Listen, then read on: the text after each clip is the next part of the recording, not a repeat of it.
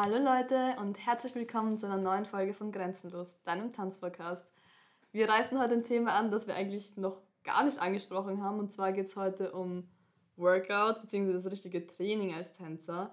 Und natürlich könnt ihr euch schon denken, dass die Pia und ich da vielleicht nicht ganz die richtigen Personen dafür sind. Deswegen haben wir uns heute den lieben Louis eingeladen. Schön, dass du da bist. Hey guys, hallo, schön da zu sein. Und ja, gemeinsam beschäftigen wir uns heute eben mit dem Thema auch bezüglich, wie wärme ich richtig auf, wie dehne ich richtig etc. Und genau, möchtest du dich ganz kurz vorstellen für Leute, die dich nicht kennen? Ja, uh, yeah, klar. Also ich bin Luis, wie du schon gesagt hast. ähm, ich, ich, bin, ich bin jetzt 24. Ich, seit, ich, seit ich 13 bin, tanze ich. Ähm, seit ich 16 bin, habe ich auch professionell getanzt. Und jetzt inzwischen bin ich äh, am aktivsten als Fitness- und, äh, und Personal Trainer. Eben auch mit Fokus auf, auf Tänzer, Tänzerinnen, Strength and Conditioning. Ähm, in dem Bereich. Genau, das ist so das, was ich was ich heute, heutzutage großteils mache. Möchtest du vielleicht ganz kurz deine tänzerische Laufbahn skizzieren, circa, was, dass die Leute wissen, in welche Richtung du gegangen bist? Ja, ja, ja, klar. Ähm, äh, mit 13 habe ich, hab ich mal angefangen. Das war damals noch bei der Romy in der Brunnenpassage. Ähm, ich weiß gar nicht, ob ihr sie kennt, aber das ist eine super Tänzerin aus Wien, bei der ich äh, meinen Anfang hatte, die mich dann zum Tanzen quasi gebracht hat. Und dann wollte ich mehr ins Breaking äh, gehen und habe halt Breaking gelernt, unter anderem im WUK bei den Trainings und, und dort halt einfach in den Trainings Breaking gelernt, indem ich die Leute nach neuen Moves gefragt habe. Und ähm, dann mit 15, 16 habe ich auch durch die Romy und den damaligen Verein Super Soul Me die ersten Projekte machen können. Also wo ich zum ersten Mal wirklich auch auf der Bühne gestanden bin, erste Theaterprojekte gemacht habe, erste Unterrichtserfahrungen sammeln konnte. Und dann über meinen späteren Lehrer, den Dino, bin ich ins Ariola gekommen. Der hat mich nämlich der Sheila vorgestellt und die Sheila hat mir vorgeschlagen, ich soll doch mal ins Ariola tanzen kommen, äh, weil ich da schon mit 17, 18 ähm, mehr in die Commercial-Richtung gehen wollte und mehr halt wirklich so Commercial-Jobs machen wollte. Und da war dann halt so, so Choreo-Tanzen, Commercial-Tanzen einfach relevanter für solche Jobs.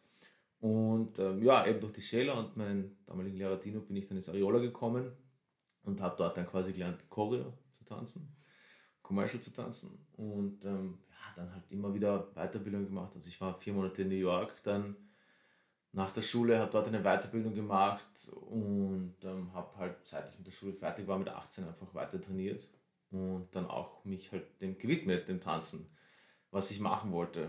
Und äh, ja, so ist es dann gelaufen. War das für dich schon von Anfang an, also wie du gemeint hast, du bist gleich nach der Schule nach, nach New York gegangen, dass du wirklich gemeint hast, okay, du machst Tanzen jetzt zu deinem Hauptberuf? Mm, für mich war das nie so eine Frage. Also es war nie etwas, wo sich mir die Frage gestellt hat, soll ich das machen, soll ich das nicht machen, sondern ich bin, ich bin damit aufgewachsen. Also mein ganzes Erwachsenenleben hat mich das begleitet und es hat mich auch zu dem Menschen gemacht, der ich bin. Und durch diese Beziehung zum Tanzen war es für mich nie so eine Frage von, soll ich das machen, soll ich das nicht machen, sondern für mich war halt schon immer klar, so, okay, das ist wer ich bin, das ist was ich mache und ja, es war nie, es war nie eine Frage. Es, es war, keine Ahnung, ich habe hab mir nie die Frage gestellt, ob ich das machen soll, sondern es war für mich schon immer klar, das ist wer ich bin und logischerweise ist das dann auch das, was ich mache. Ja, die größere Frage war dann eher das Wie und Wo mm. und weniger das Was. ja, ähm, ja, genau. So, so, so kam ich eben dazu, das zu meinem Beruf zu machen. Genau, und mittlerweile, beziehungsweise momentan, fokussierst du dich ja auf die ganze Fitnessseite der ganzen Sache. Ist ja jetzt auch nicht etwas, was man eigentlich so oft hört. Vor allem Fitness in Kombination mit Tanzen. Hätte ich jetzt in Wien jetzt noch nicht so Fitnesstrainer etc. getroffen, die sich darauf spezialisieren. Wie bist du denn darauf gekommen und wieso hast du dich dafür entschieden? Ja, yeah, uh ich, also ich bin darauf, darauf gekommen, ich mache schon lange Fitness. Also ich habe auch immer, wie ich Profitänzer war, nebenbei Fitness gemacht und viele Sachen ausprobiert. Ich habe lang Freeletics gemacht, ich habe eine Zeit lang vegan gegessen, habe Eigenkörpergewicht Training gemacht, dann habe ich mit Gewichten trainiert und ähm, eben auch der, der, Dino hat auch, der macht auch die ganze Zeit Fitness und dadurch, dass der mein Lehrer war, ist das auch etwas, was für mich noch nie so, so getrennt existiert hat, sondern für mich war halt schon immer klar dieses, okay, ich will auf dem Level zu sein, um, um dieser Belastung vom Tanzen gerecht zu werden. Deswegen mache ich einfach logischerweise auch Fitness. Ähm, und dann kommt halt dieser Aspekt dazu in der Commercial-Szene, den man von allen Seiten bekommt, so, du musst gut ausschauen, du musst so, weißt du, cool ausschauen. Und ich habe mich nie ganz anfreunden können mit diesem Mindset, äh, mit, äh, aber das ist halt auch etwas, was dann natürlich ein bisschen dazu beigetragen hat. Genau, ähm, deswegen war das für mich schon immer etwas, was, was verbunden war. Und ähm, dann vor, vor ein paar Jahren, vor zwei, drei Jahren, habe ich mich entschieden, so, ich möchte es jetzt mal lernen. Ich mache das nämlich die ganze Zeit und ich habe viele Sachen gesehen, die funktionieren, viele Sachen gesehen, die funktionieren nicht. Ähm, und dann habe ich gedacht, jetzt will ich das mal wirklich so von, von Grund auf gescheit lernen einfach. Ja? Also ich will lernen, was sind die Trainingsprinzipien, wie strukturiert man Trainingspläne, wie funktioniert Fitnesstraining, wie soll ich meine Workouts planen. Und das war dann mein Ansatz, mein Anlass, ähm, die, die Ausbildung als Personal Trainer und als Strength and Conditioning Coach zu machen, ähm, weil ich mir einfach gedacht habe, das braucht's. Ja, ich ich habe nämlich auch viel zu tun mit anderen Tänzern, Tänzerinnen und habe halt auch gesehen, wie viele Leute teilweise einfach kämpfen mit der körperlichen Verfassung im Tanz und was das für eine Belastung ist. Und habe dann eben, dadurch, dass ich mich mehr damit befasst habe, gesehen, okay, da gibt es aber spezifisches Training im Basketball, im MMA, im Fußball, wo auch immer.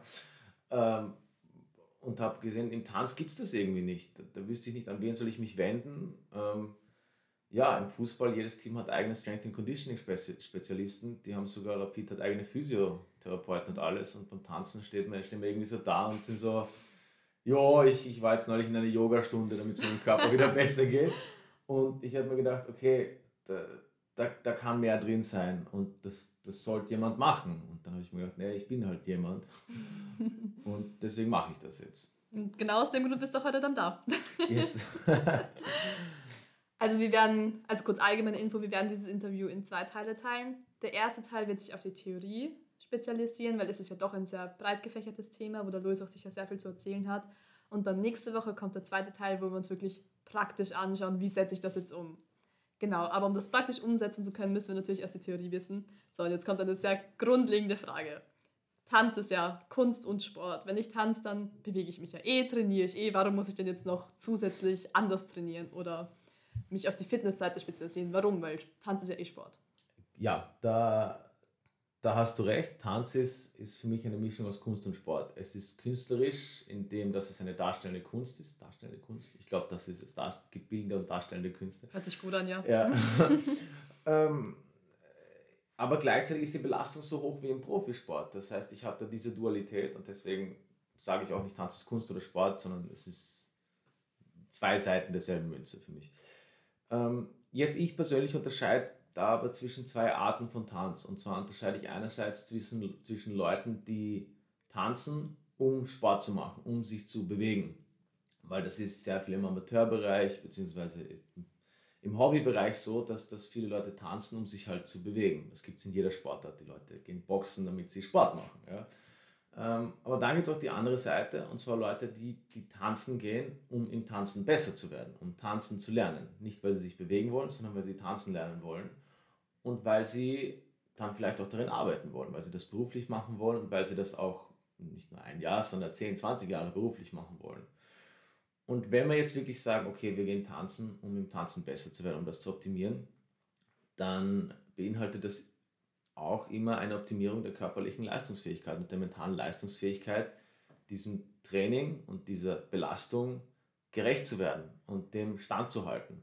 Und das beinhaltet einfach körperliche Qualitäten wie Schnellkraft, Explosivkraft, Maximalkraft, Kondition, eine Grundausdauer, ein gewisses mentales Mindset ja, und auch eine gewisse Belastungsfähigkeit der Muskeln, Sehnen, Bänder, ähm, weil die halt einfach die ganze Zeit, die ganze Zeit dann, dann belastet werden.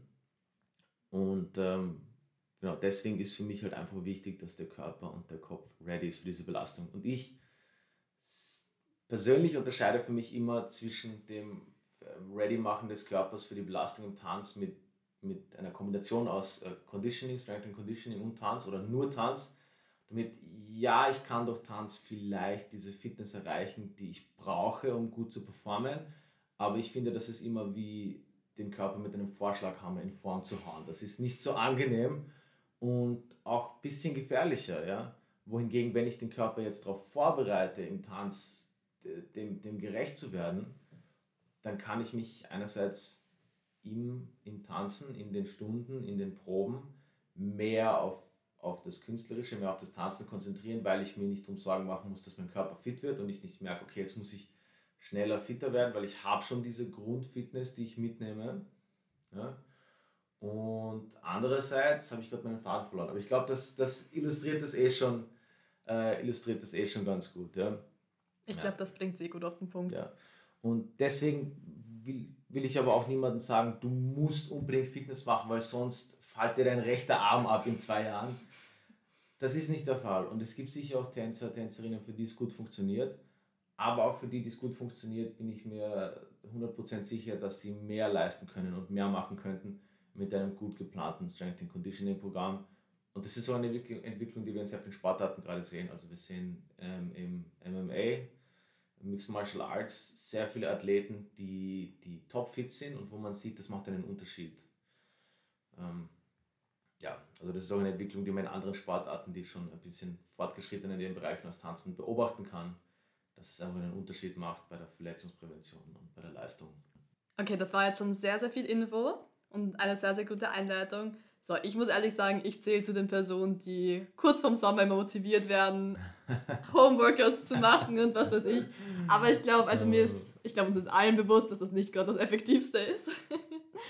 Beziehungsweise vor allem, wenn ich es nur einen Monat mache. so, wie sollte man jetzt richtig trainieren? Vor allem, dass sich das auf meine tänzerische athletische Komponente auswirkt. Also die Frage nach dem richtigen Trainieren ist etwas, wo sich die Trainingswissenschaft und die Wissenschaftler die ganze Zeit streiten und wo es, es gibt, wo es keine klare Richtlinie gibt, so das ist das richtig Trainieren. Ja? Äh, grundsätzlich versuche ich immer mich auf die Basics zu beschränken und von den Basics und der Foundation dann die nächsten Schritte zu gehen. Ja?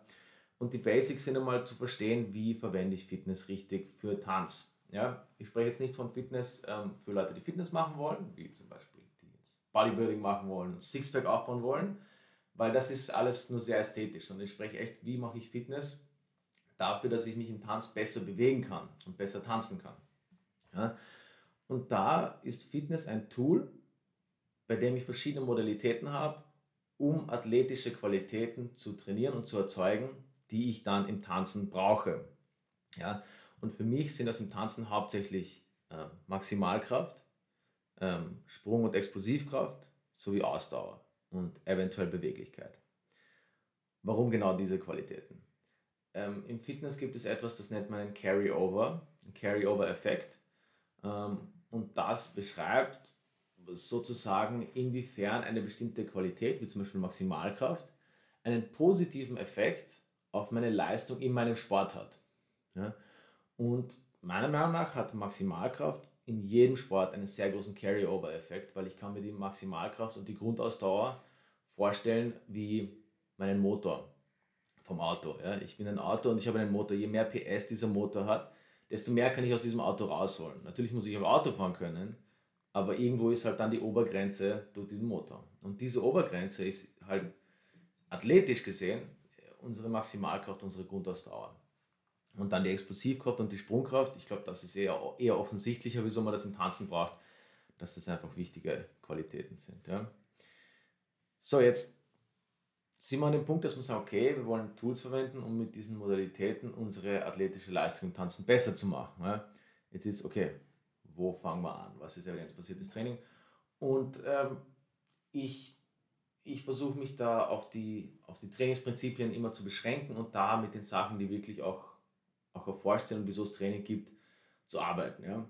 Wir haben im Trainings, in der Trainingslehre haben wir verschiedene Prinzipien, nach denen Training funktioniert. Und zwar, mein Lieblingsprinzip ist das GAS bzw. SAID, SAID, SAID ähm, äh, Principle, ähm, die sehr gut beschreiben, wie Training grundsätzlich funktioniert. Das GAS Principle ist das General Adaptation Syndrome und das beschreibt einfach nur, dass Training so funktioniert, dass ich einen Trainingsreiz setze, zum Beispiel ein Krafttraining, ja, und dann meine Leistung sinkt. Also meine Leistungsfähigkeit sinkt, weil ich erschöpft bin, quasi ermüdet bin von diesem Trainingsreiz. Dann passieren in meinem Körper Anpassungsprozesse und der Körper passt sich an diese Belastung an und wird stärker durch etwas, das man Superkompensation nennt. Und dann wird meine Leistungsfähigkeit hoffentlich nach dieser Trainingseinheit und nach der Regeneration höher sein als das vor. Hm? Und das ist im Endeffekt das General Adaptation Syndrome. Und das ist, wonach Training funktioniert. Und dann gibt es noch das Specific Adaptation to Improve Demands Principle. Das ist das äh, SAD Principle.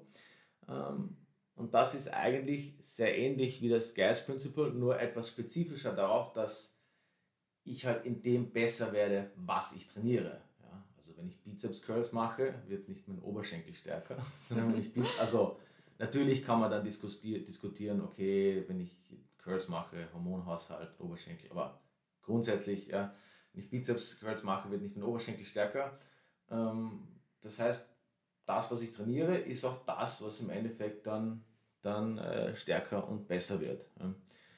Und diese Prinzipien kombiniert mit dem Prinzipium der Spezifität und vom Progressive Overload, also Spezifität ist wieder das, was ich trainiere, wird besser. Und Overload Principle äh, Progressive Overload Principle bedeutet, dass ich immer wieder einen höheren Trainingsreiz setzen muss, damit meine Leistung steigern kann. Ja, weil wenn wir jetzt sagen, okay, ich habe Basic Principle, ich setze einen Trainingsreiz, mein Körper ist ermüdet, regeneriert sich, ich habe höhere Leistungsfähigkeit, dann muss ich einen höheren Trainingsreiz setzen, um wieder dieselbe, dieses selbe Gas Principle mir zunutze mach, zu machen, damit ich wieder, wieder stärker werde. Und da fange ich, fang ich persönlich an bei richtigem Training, weil ich mir überlege, was sind das für Qualitäten, nicht nur im Tanz, auch in anderen Sportarten, was sind das für Qualitäten, die wir haben wollen ja, und wie kann ich diese Qualitäten dann trainieren anhand von diesen Prinzipien. Und wenn wir jetzt sagen, okay, ich bin im Tanz, ich will mehr Maximalkraft haben, weil das einen sehr großen Carryover, positiven Effekt hat auf mein Tanzen, ähm, dann trainiere ich mit steiger werdenden Gewichten, ähm, Krafttraining, Übungen, die mich stärker machen, zum Beispiel im Rumpf, zum Beispiel Kniebeugen. 1 bis 5 Wiederholungen mit schweren Gewichten, die immer wieder steigen. So steigere ich meine Maximalkraft in den Beinen. Zum Beispiel. Ja. Und so fange ich an. Das ist für mich richtiges Training. Ja, das heißt, es gibt keinen eindeutigen Weg, aber so setze ich an, so versuche ich für mich unter Anführungszeichen richtiges Training für meine Athleten zu strukturieren. Es gibt ja verschiedene Formen von Training, also verschiedene Arten etc. Und da hätte ich jetzt ganz kurz eine Frage. Und zwar habe ich mir schon mal sagen lassen, dass Krafttraining nicht gut fürs Tanzen ist, weil wir damit nur eine Richtung unserer Muskeln trainieren. Und beim Tanzen brauchen wir aber quasi die ganze ähm, alle Richtungen etc. Ist da was dran? Ähm, ich, ich, ich verstehe nicht ganz, was es heißen soll, dass wir Muskeln in eine Richtung trainieren, weil unsere Muskeln können nur in eine Richtung arbeiten. Also ich habe okay. mhm. äh, in den Muskeln habe ich Muskelfasern und in diesen Muskelfasern, die kleinste Einheit, das sind dann die Myofilamente und die können nur zusammenziehen oder auseinandergehen oder halten mhm. unter Spannung. Ja? Ähm, das heißt, die können nicht nach links oder rechts contracten, sondern ein Muskel, der kann sich halt immer zusammenziehen und auseinanderziehen. Und wieso ich mich aber jetzt in verschiedene Richtungen bewegen kann, ist, weil ich viele verschiedene Muskeln habe, die zusammenspielen. Ja? Ähm, jetzt natürlich, wenn ich nur Bizeps Curls mache, wieder, dann ist das nicht das Effektivste. Aber Kniebeugen oder Kreuzheben oder Bankdrücken trainiert halt also diese drei Übungen und dann vielleicht noch Klimmzüge trainiert eigentlich so gut wie alles in meinem Körper. Ja? Und dadurch, dass jeder Muskel trainiert wird, kann ich mich dann logischerweise auch in alle Richtungen besser bewegen, weil halt jeder Muskel in seine Richtung ziehen kann.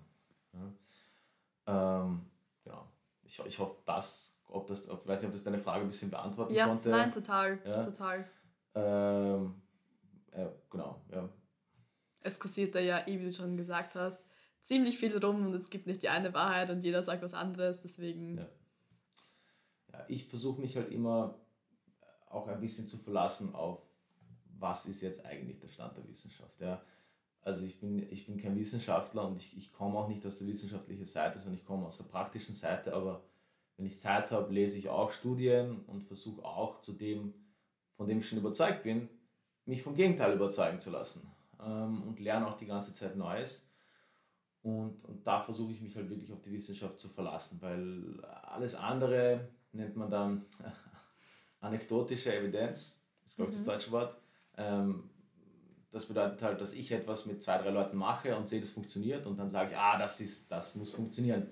Aber das ist nur eine ganz kleine Stichprobe und es gibt sehr viele Faktoren, die da mitspielen.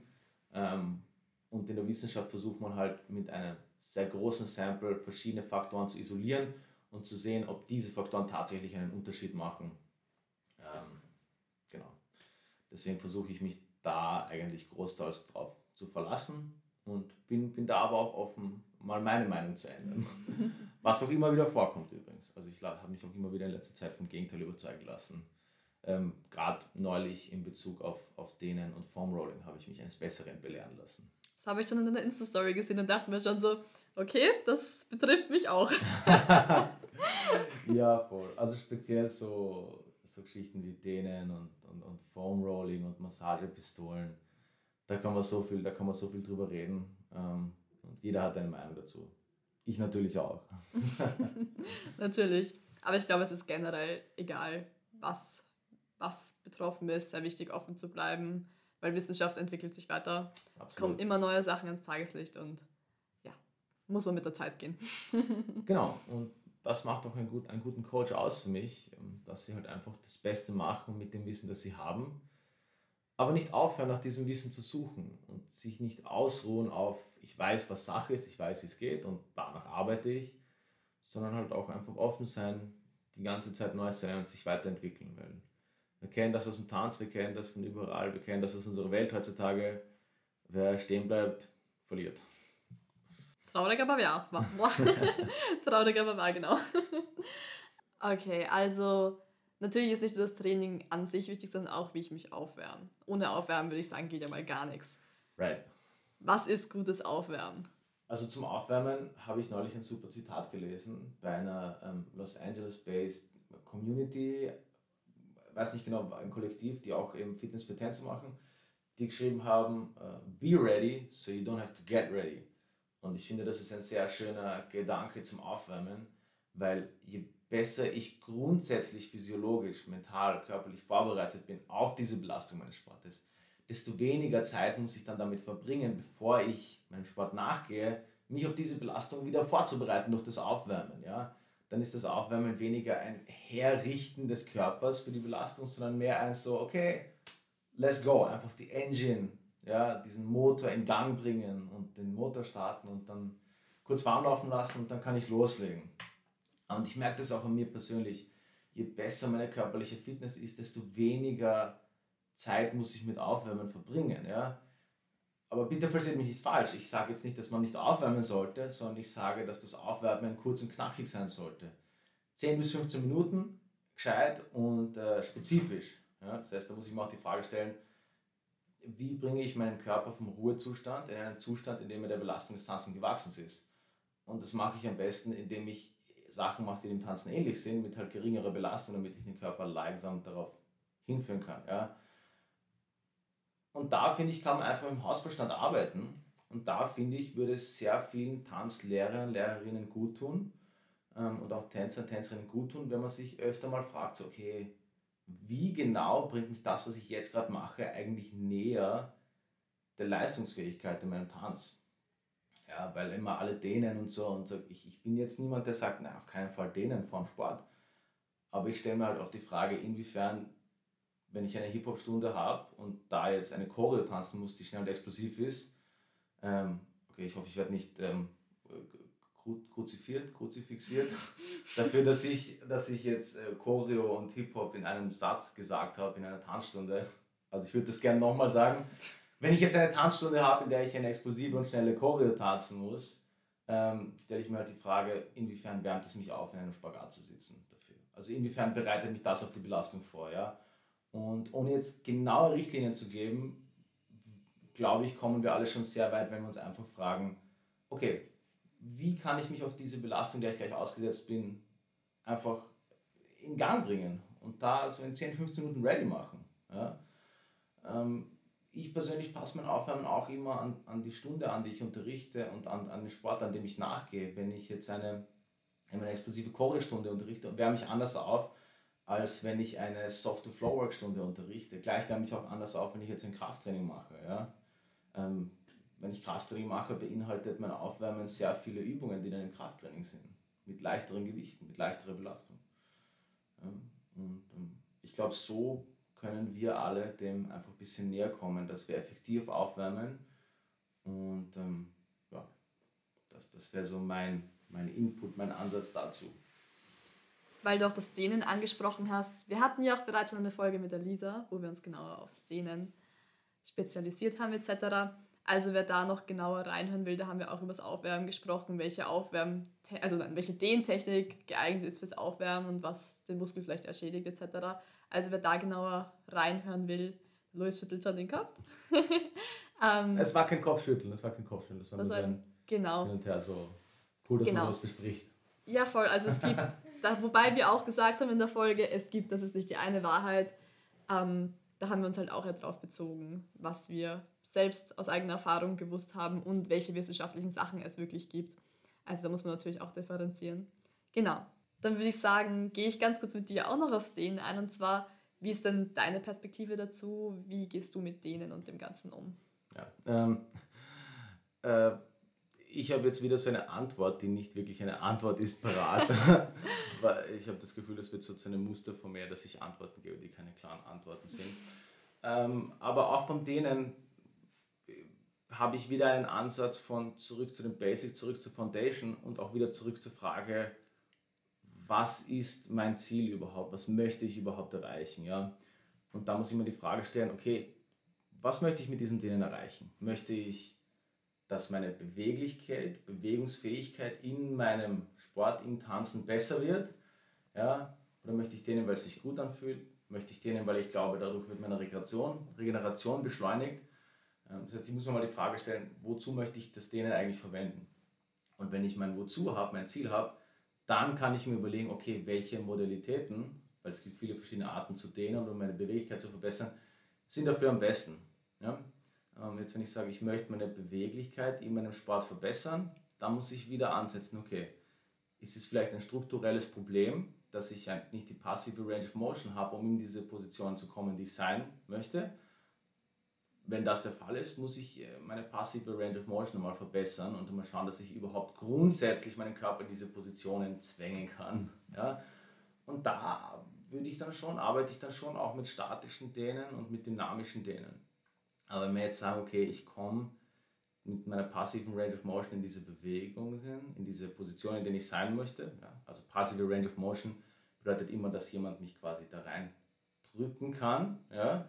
Ähm, und nicht, dass ich mich selbst in diese Range of Motion rein bewegen kann. Das ist immer leichter, wenn man es vorzeigen kann, aber das ist mhm. bei einem ähm, Audioformat recht schwer. ähm, aber jetzt, wenn ich sage, diese Passive Range of Motion ist gegeben, ich möchte jetzt aktiv meine Bewegungsfähigkeit in meinem Sport verbessern, ja, dann sind wir, glaube ich, oft besser dran mit einem Mobilitätstraining. Und Mobilitätstraining ist dann immer eine Mischung aus, aus Kraft, Dehnen, Koordination und Stabilität. Also für mich ist das alles eigentlich dasselbe. Ähm, und da muss ich mir halt einfach überlegen, okay, was für Übungen bringen mich wirklich dem näher in meinem Sport, in meiner Tanzform beweglicher zu sein und inwiefern hat das dann positive Auswirkungen. Ja? Ähm, da gibt es dann physiologische Adaptionen mit ähm, Zellorganellen, die vorgenommen werden, aber auch andere Anpassungen, wie zum Beispiel einfach bessere Koordination und äh, vielleicht auch einfach besseres Vertrauen in die eigenen Muskeln. Und manchmal hilft das schon, dann bessere Range of Motion zu haben. Ja, also das war leider schon wieder so eine Antwort, die eine Nicht-Antwort ist. Von wegen, ja, ja, ich hoffe, ich hoffe das, das gab einen Überblick. Und wenn wir jetzt in eine andere Richtung gehen bei denen, ich denen, weil es sich gut anfühlt, hey, tu, was sich gut anfühlt für dich. ähm, also ich bin der Letzte, der sagt, tu nicht denen, wenn es sich gut anfühlt, weil wenn es sich gut anfühlt und du das Gefühl hast, dass es tut gut, dann bitte. Ähm, und denen zur Regeneration, darüber könnten wir ein eigenes Podcast machen, aber Schlafen, Essen, Stressmanagement, Freunde treffen ist meiner Meinung nach sehr viel besser für Regeneration als denen ähm, und bringt sehr viel mehr für Regeneration als, als denen, meiner persönlichen Meinung nach. Ich glaube, das war jetzt theoretisch eh schon sehr umfangreich. Und dann würde ich auch sagen, wir schließen diese Folge für heute an dem Punkt. Wie bereits angekündigt, heute haben wir uns ja wirklich ausführlich mit der Theorie beschäftigt. Nächste Woche kommt dann der zweite Part und da schauen wir uns dann die ganze praktische Seite an. Wie lege ich das jetzt auf meinen Alltag um? Schlaf, Ernährung etc., alles was dazu gehört, wird uns dann Louis in der nächsten Folge erläutern. Für jeden, der jetzt schon ein bisschen neugierig geworden ist, wo kann man dich denn finden? Äh, bei mir zu Hause und im Fitnessstudio. ähm, ja, jeder, jeder, also ich bin auf Instagram natürlich als @louisblike, das ist mit einem Z geschrieben. Ähm, ich bin mir sicher, ihr werdet mich eh verlinken. Natürlich. Ähm, da findet man mich, glaube ich, am besten. Da bin ich, glaube ich, auch sehr gut erreichbar für, für Leute, die. Ui, da mir hat gerade eine Katze. Ähm, für Leute, die mit mir in Kontakt treten wollen. Ich sage immer allen, mit denen ich zu tun habe, wenn irgendwelche Fragen offen sind, wenn ich irgendetwas tun kann, irgendwelche Fragen beantworten kann, bitte einfach jederzeit schreibt mir auf Instagram, auf Facebook bin ich als Louis Wittmoser. Ähm, ihr könnt mir E-Mails schreiben, louis.wittmoser.gmail.com. Ähm, genau, also da bin ich gut erreichbar und bin für alle Fragen offen zu Training, Tanzen, was auch immer es sein mag. Ja, ja. natürlich arbeite ich auch als Personal Trainer, also falls sich jemand angesprochen fühlt, gebe ich auch gern da Auskunft. Ähm, und wo ihr uns finden könnt, wisst ihr ja sowieso. Entweder auf Instagram unter grenzenlos-dein-tanzpodcast. Sogar deine Katze ist sehr begeistert davon. ja, die ist jetzt auch auf Instagram. Oder auf Gmail, da heißen wir grenzenlos.vienna.gmail.com. Schön, dass ihr heute dabei wart und wir sehen uns beim nächsten Mal. Ciao!